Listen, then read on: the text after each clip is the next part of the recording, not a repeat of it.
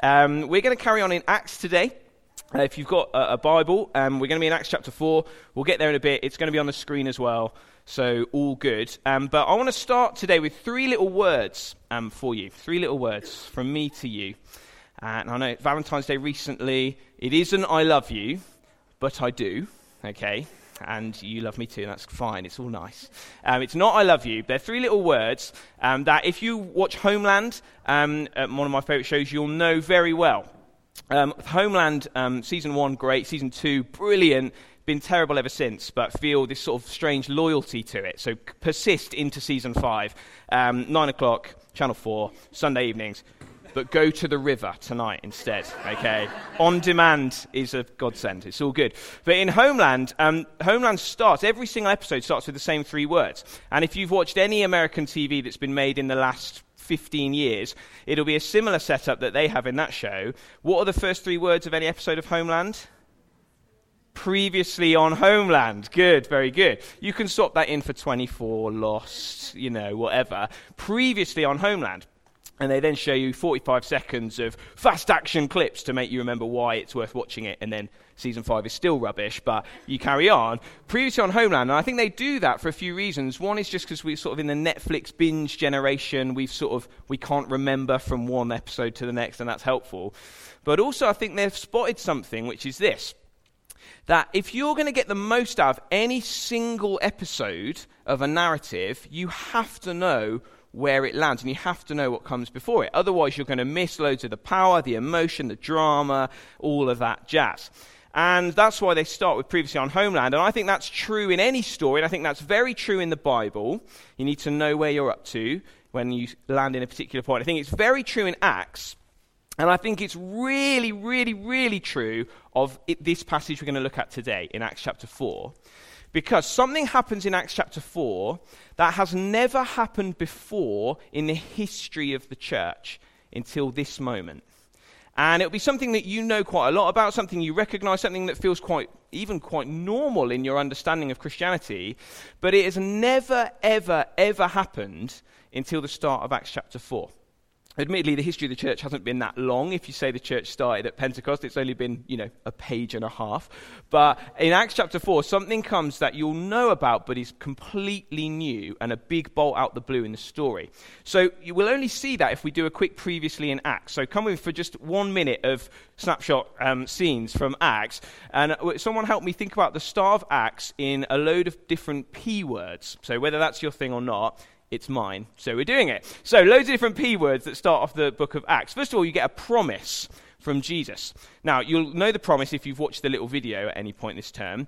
Jesus says, When the Holy Spirit comes to you, you will, not you might, not if you give it a go, not crack on, try your best, but you will be my, help me out, witnesses, great, and where? In Jerusalem, Judea, look at this, and yeah, then everywhere else. Yeah, uh, it would have been a long list if we'd kept going at that rate. But yeah, you will be my witnesses. You're going to start here, and when the Holy Spirit comes to you, to wait, and then when the Holy Spirit comes to you, the church, the spirit soaked people of God will, they just will spill out into the world. That's a promise that you get. And then you turn over the page in Acts chapter 2, you get Pentecost, okay? This is good. Promise, Pentecost. And at Pentecost, the presence uh, of God comes to the church. And now, no longer do the church just sort of say, We met a guy who was God, honest. Now they have that God by His Spirit living in them. And as the Holy Spirit comes, they get the presence of God. And now, in a very real sense, that as they spill out from Jerusalem to Judea to Samaria to Birmingham and beyond, now, in a very real sense, the presence of God spills out from Jerusalem, Judea, because they carry him in them. You get the promise, you get Pentecost, you get the presence, and then Peter, who beautifully begins with P, Peter gets up and preaches, or, uh, or proclaims, or proselytizes, whichever you fancy. He gets up, and this wobbly coward of a few pages before is up on his feet preaching the good news, and thousands of people come to faith in one day. The sun has yet to set on day one of the church plant, and they've had a 2,000% growth rate. and they've run out of welcome cards. The host table has been absolutely swept of all its literature. Everyone's getting involved. It's flying, okay? And then just the week before Church Central 1, we weren't here last week, were we? But the week before, you heard Johnny tell you about another P, power the power of God now coming through the apostles to this guy who'd been crippled for so long. Do you remember him? And he'd been left out of society because he, he wouldn't have been able to work. He wouldn't have had any dignity. He'd have just been spat on. He'd have had to beg. It would have been so humiliating. And the power of God restores him, brings him not only his health, but his dignity and all of that stuff. It's this amazing thing. And I understand if the breakthroughs page is even vaguely linking in with what's happened, that it was then an astonishing thing where the power of God came in this room and people were healed. And it's a br- brilliant thing. So you have the promise, you have Pentecost, where the presence of God comes, and then there's preaching and power. And where we get to at the start of Acts chapter 4 is that the sun's about to set on another day, and it's all going so well. And they're all singing, Tonight's going to be a good night, and it's flying and it's brilliant. And then something happens that has never happened before uh, the church gets this visitor, this unwelcome visitor. And uh, his name begins with P as well. And he has come to the church in every generation and in every land ever since. And his name is persecution. And he is horrible. he is horrible. And it's never happened before, and here it is in Acts chapter 4. It's, it's, going to come up on the screen. We're going to read the whole passage. It's going to take us just a few minutes. And don't worry about getting every detail. All good. It's fine. But just watch what happens when this guy, persecution, turns up. Um, it will come up on the screen and we'll read along. So the priests and the captain of the temple guard and the Sadducees came up to Peter and John while they were speaking to the people. They were greatly disturbed because the apostles were teaching the people, proclaiming in Jesus the resurrection of the dead. So they seized Peter and John, and because it was evening, they put them in jail until the next day. But many who heard the message believed. So the number of men and women and children are also very important. Okay? Believed grew to about 5,000. The next day, the rulers, the elders, and the teachers of the law met in Jerusalem. Annas, the high priest, was there, so were Caiaphas, John, Alexander, and others of the high priest family. They had Peter and John brought before them and began to question them By what power or what name did you do this?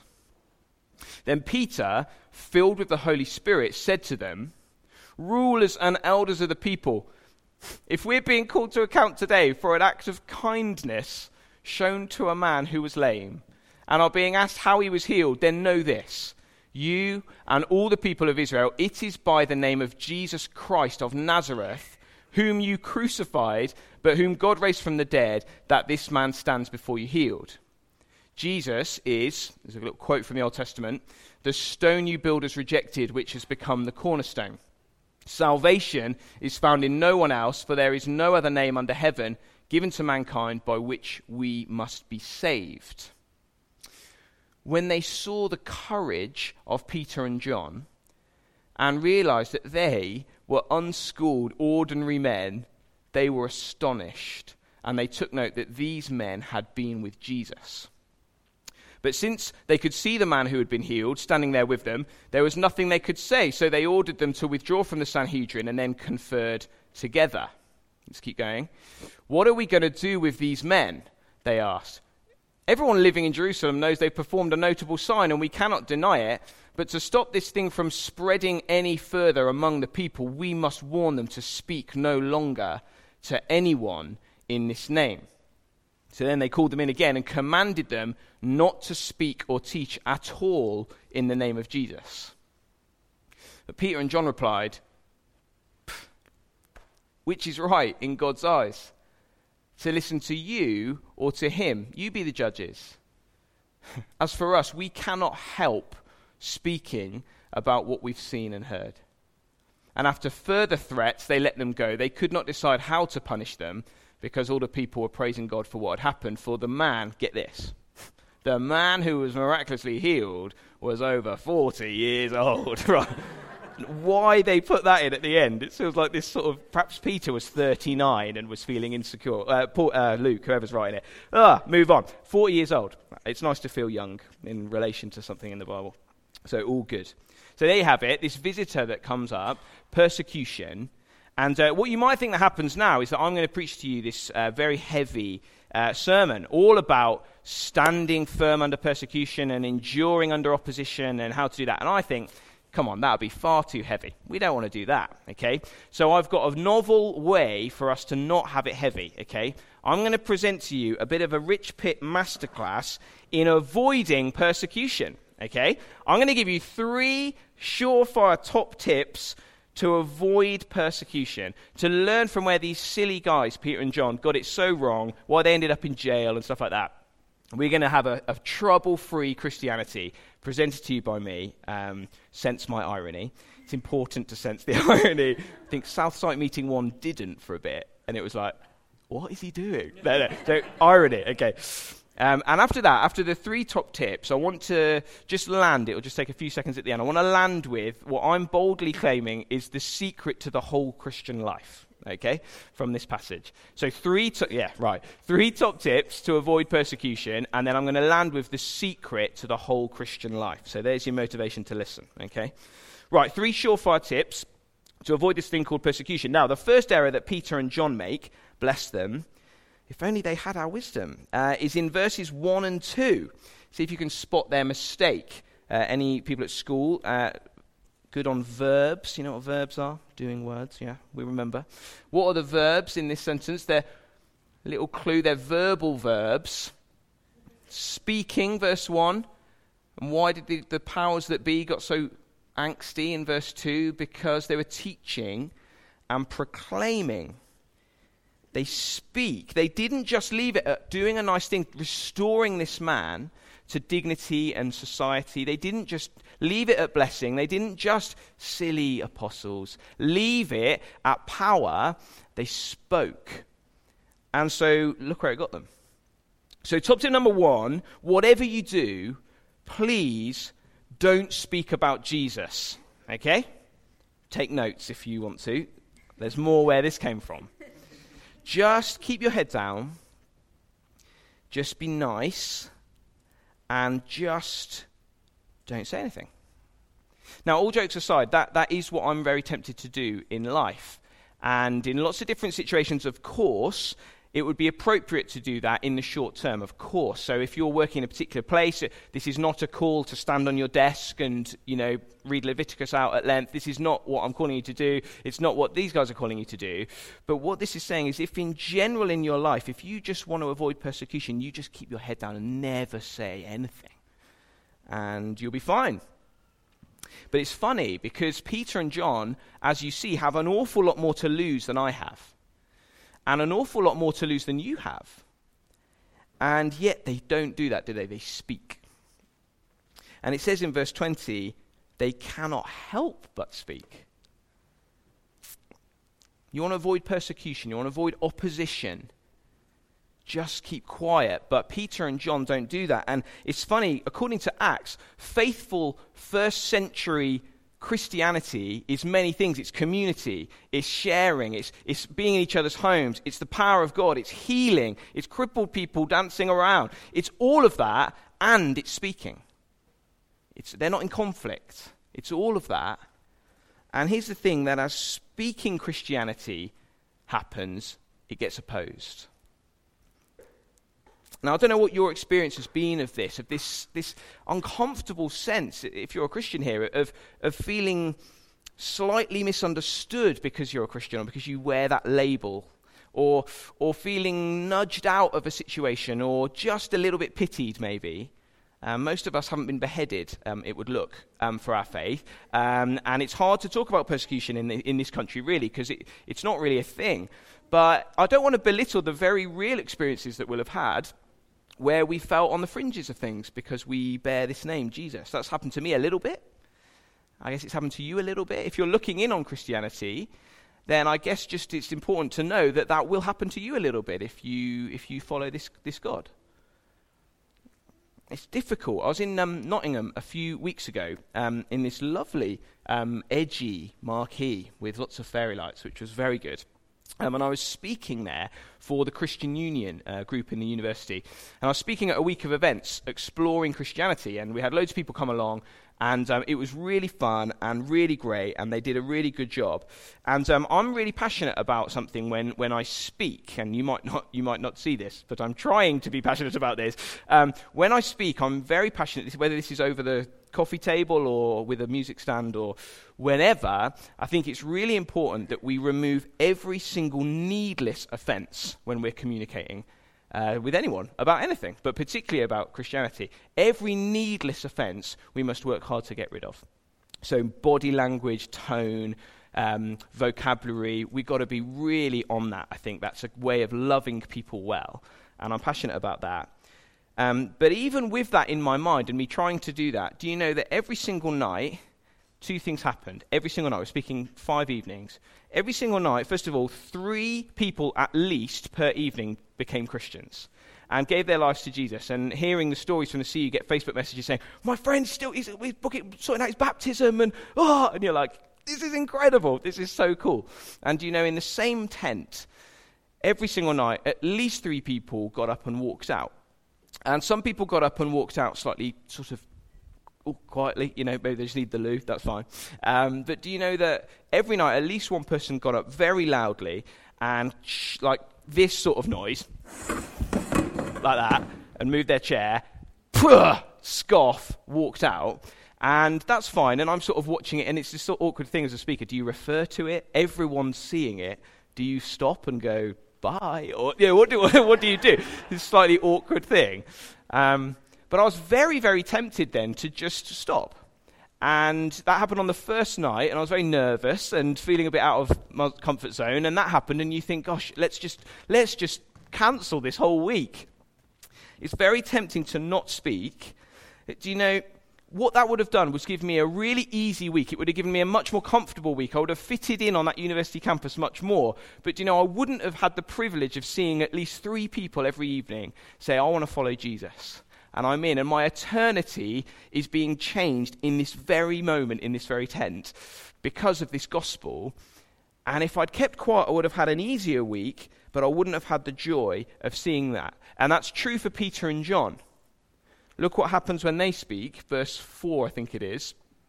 But many people who heard the message believed, so the number of men, and women and children are also really important, believed, and they grew to about 5,000 people. It's another glorious day where eternities are being absolutely transformed, and communities and houses and families are being won to joy and life because they dared to speak. And if they'd kept their voice down, they would have had an easier time, but they wouldn't have had the joy of seeing lives transformed. And I want to say, I think, and I don't say this lightly, I think that's worth it to see that. Now, we're not all called to be Peters and Johns, and we're not all called to speak at Nottingham CU. I'm not sure I was called to speak at Nottingham CU, but there we are. But we all have the immense privilege, the invitation to, by the grace of God, open our mouths and see people take next steps towards Jesus. And it will be opposed in some contexts, but what a privilege. So that's top tip number one. Whatever you do, if you want to avoid persecution, please, for goodness sake, don't, don't speak about Jesus. Top tip number two from this story um, is slightly different. It's not so much about speaking, but it's all about authority. I'll explain what I mean. It's all about who you let tell you what to do in life, who you let be the loudest voice for you. And top tip number two is this whatever you do, let cultural voices, I'll explain that in a sec, be your real authority. All right? You want to avoid opposition, you want to learn from Peter and John's silly behavior, let cultural voices be your real authority.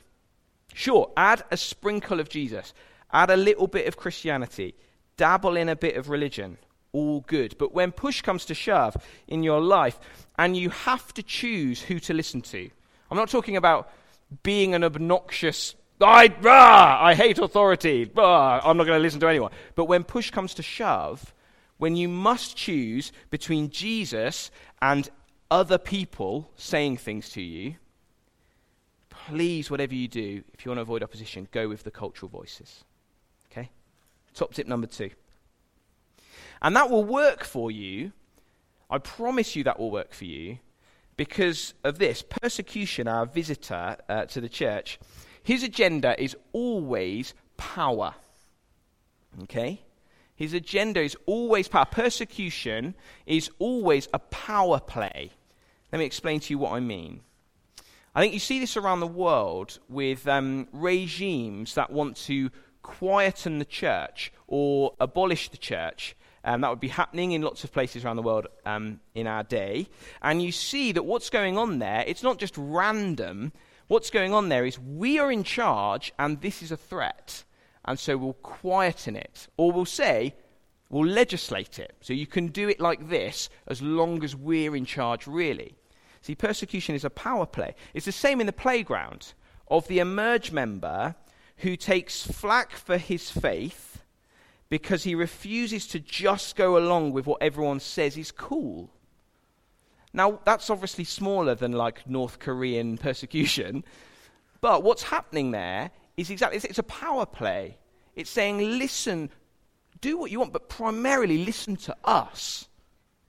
It's a power play. And you see it in the cultural pressure, I think, on the church to, on ethical issues, pick, take your pick, to um, sort of just replicate what the society thinks at any given moment in time. And what that is, is we're fine with you being Christians as long as ultimately you listen to us, uh, whoever that us is. I think it's a power play. Listen to me. I'm in charge, not him. And Peter and John, bless them they get this so wrong. Oh, look at them. Look in verse 7. They get asked this question of authority and power. Why, by what power or what name do you do this? Who's really in charge of you guys? Okay, and look what they say. Wally's. Haven't said Wally's for a while.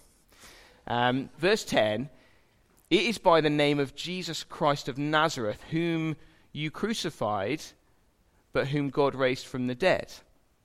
You can't get a clearer flag in the ground. And I don't think they yelled that, but they're just quietly, they know who's in charge. They say it's by the name of God. You thought you had power, you, you crucified him, and God raised him from the dead. And he's our authority. When push comes to shove, we're going to listen to him because God raised him from the dead. You see it plain and clear in verse 19. Um, they get this, they sort of lay it out to them. They say, you know, leaders, whoever you are, Sadducees, whatever you are, which is right in God's eyes? To listen to you or to Him? It's a power choice, it's an authority choice. And they're not, I want to be really clear, they're not going into court kicking over the chairs saying, We're anarchists, Whoa! rage against the machine, like, any, any authority, you know, a government, oh, it must be bad. And I think actually there's a lot of that in our society today, and that's not Christianity. Christianity, the, the early Christians would have been the best citizens, the best workers, the best um, people in their society. They would have been the best neighbors. They would have not been rage against the machine, headbutting people, going all the time. Okay, that's not what I'm saying.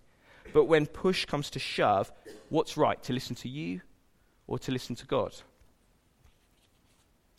And it gets them opposed because they choose God. Bless them. And this is the thing this is why they get opposed.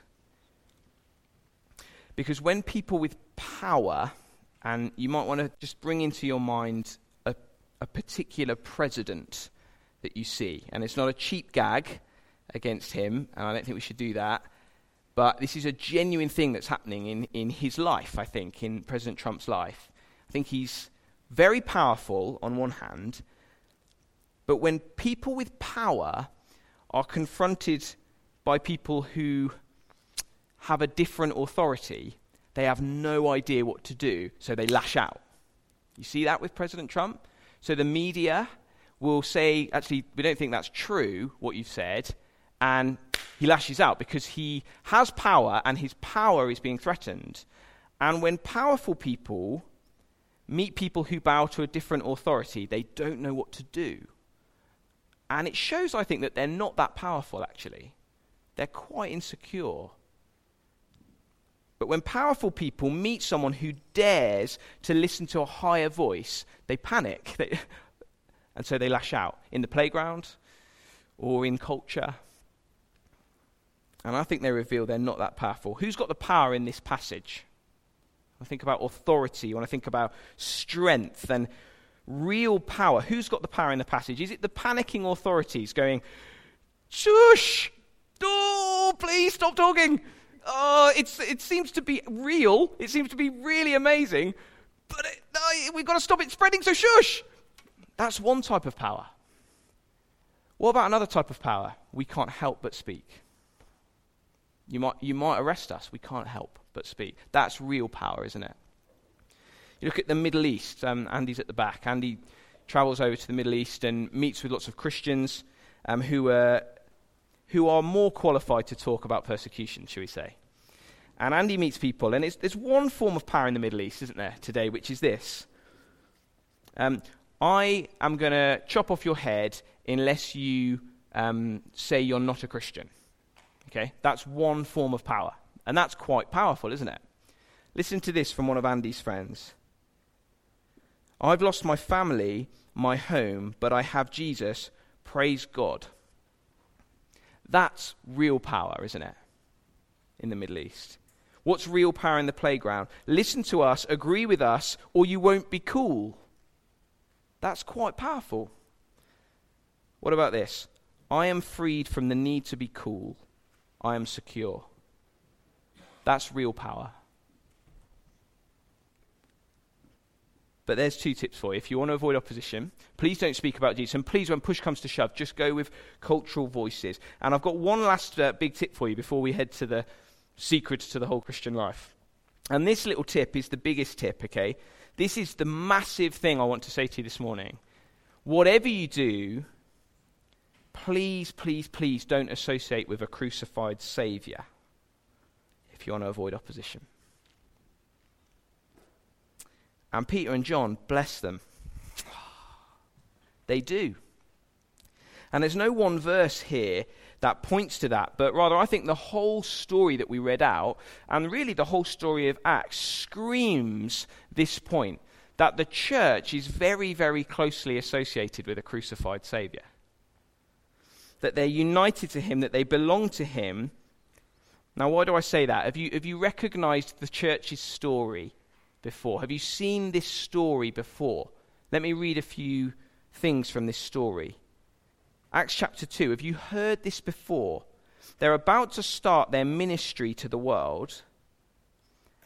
And what happens? The Holy Spirit comes down from heaven and brings them power, and then they go into the world to do their thing. Have you heard that type of thing before?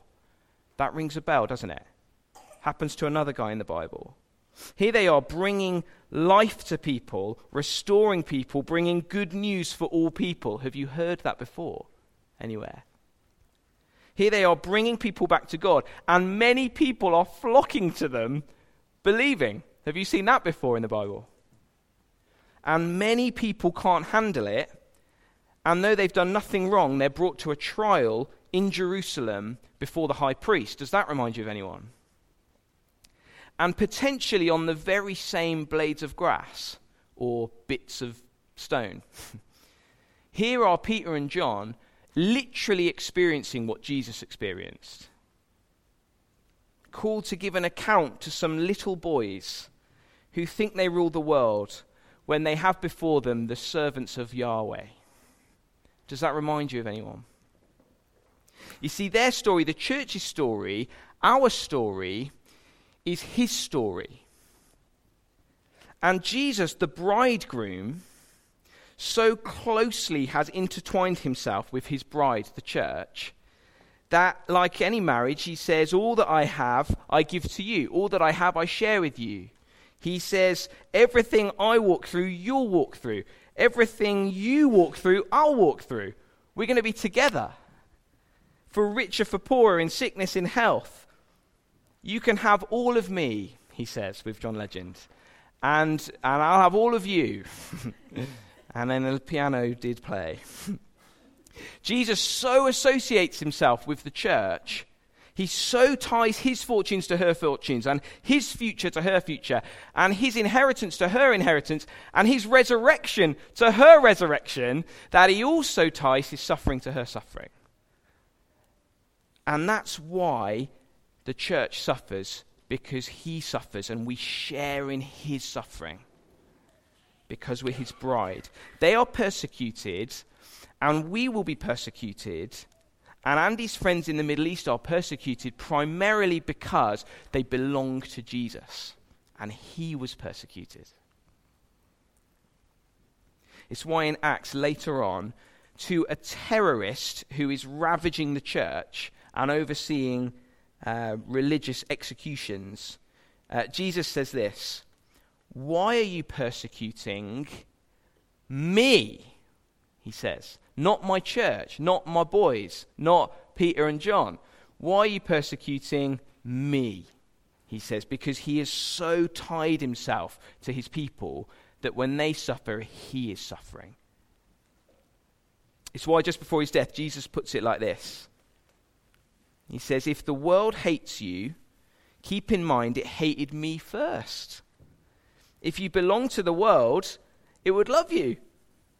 As it is, you do not belong to the world. I've chosen you out of the world. This is why the world hates you. Remember what I told you a servant is not greater than his master. If they persecuted me, they will persecute you also, because we're his bride. He suffers, we suffer. He rises in glory, we rise in glory. He has the Holy Spirit on him in power, we have the Holy Spirit on us in power. He sees healings, we see healings. He gets eternity inheriting the earth, we get eternity inheriting the earth. He suffers for a bit, we suffer for a bit. Now, I just want to bring a couple of encouragements for those of us who are experiencing um, this um, shunning in big ways or small um, at the moment. And the, the first is this the first encouragement is that when you're shunned for Jesus, it isn't personal. Okay? And I've had this a little bit with friends and a little bit in, little bit in my family. But it, I want to react like it's a personal assault on me. Ah! And actually, it isn't personal. Um, because I'm Jesus's. Um, a little football analogy. Um, this is me and some of my family at the Wolves. On this day, we were being promoted. Yay. The Wolves, that is, not my family. Uh, uh, we were being promoted. We were having, we had flags. It was all very sunny in weather and mood. And uh, since then, we've been relegated, and we're almost being relegated this season. Um, so it's really sad. Please pray. Um, but um, there we are on a happier day. And what happens is we stand in the North Bank at the Molineux, and uh, what happens is when the teams run out, the Wolves team goes to the South Bank end, and the away team comes to the North Bank end. And as the away team come out, whoever they are, and now at the level that Wolves play, I hardly even know the name of the team, let alone the players that are coming out. But as they run out, okay, what do we do in the North Bank? And I do it very Christianly. But what do we do? We boo, and we look, oh, we rage against this team, okay? And I don't know who any of them are. I'm not making an assault on their person. I'm not. I don't dislike them. I'm sure they're lovely. If I met them, if they walked in today, I would shake their hand. Welcome to church, brother. Great to see you. But when they come out wearing those colours and representing that badge, I Christianly hate them. right? Now, it's not personal, but it's because of who they belong to and who they represent to me that I dislike them. They get lumped in with that Huddersfield Town or whoever it is. And that's why they experience my scorn. Now, that's true when we suffer for Jesus. It isn't personal. People are not personally being horrible, even if it looks like it. They dislike Christians because they dislike Christ. What an honor to share in some of that with Jesus. So it's not personal, Second comfort is, um, is, is, is this. I, I want to read a, a, a, quote from a guy called Charles Spurgeon, who's got a lovely beard, and um, he's a lovely chap. Um, and I, I, want to read this to you. Um, just sense some of the comfort that comes from, from this fact that we suffer because he suffers. Just listen to these words. This is the greatest comfort of all, for in all your afflictions he is afflicted. You will find his presence in these trials to be very delightful. The heart of Jesus is very soft and warm for those who are rejected of all men for his sake. He has a marvelous way of unveiling his face to those whose faces are covered with shame because of their love to him. See what he's saying? He's saying you suffer for Jesus. Jesus is very with you in that. His heart is very for you. That's your experience today, he is with you. He's suffering with you. It's his suffering, really. And he will never leave you because you're his bride. And he experiences with you in all your affliction, of any sort, actually. He is afflicted with you. So there you have it. First century Acts Christianity speaks, and because it speaks, it suffers. And because it bows to Jesus primarily, it suffers. And because it's tied to a crucified Saviour, it suffers. And now I want to end with the secret to the whole Christian life. Ready? Sharpen your pencils. Because you might be thinking, I really don't have it in me to live like that. you and me both, right? To have the courage to face that sort of stuff. Even in England, I don't have the courage to do that, let alone where Andy's headed.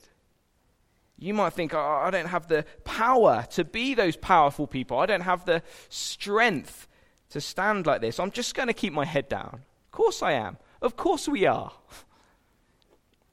Just look at the uh, verse 13, and this is where we'll land.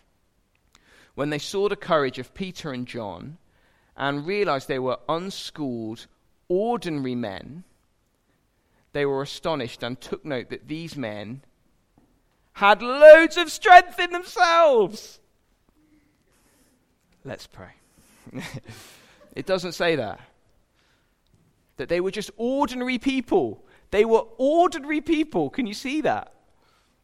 and they've been with Jesus and they got courage and power. Now, we can't be with Jesus physically because he's in heaven. He isn't here physically, is he? Unless he, in, unless, hello? No, he's not here physically. But by the Holy Spirit, who he's poured out, he is with us. And when you be with Jesus, you get courage. When, you, when your heart gets full of Jesus, your your, your mouth speaks what your heart is full of. When you be with Jesus, you get words. When you be with Jesus, when you find him in community or remember him in communion or, or stand and sing with him, to him, with the people of God. When you read old books by beardy guys with cool quotes about Jesus. When you listen to Bethel on your headphones on the bus. When you be with Jesus by the Spirit, you get courage. That's all they did. They hung with Jesus, they got filled with the Spirit. And as Andy said a few weeks ago, there's a brand new Peter because he's got courage. That's the secret to Acts Christianity. You don't go looking for suffering, you be with Jesus. And of course it will come, but you will have courage. That is why we do what we do on Sunday mornings. This is not a box ticking exercise. It's not the glossiest, sort of most glorious looking thing you could come to in Birmingham today. But we be with Jesus here, and that, that will transform us.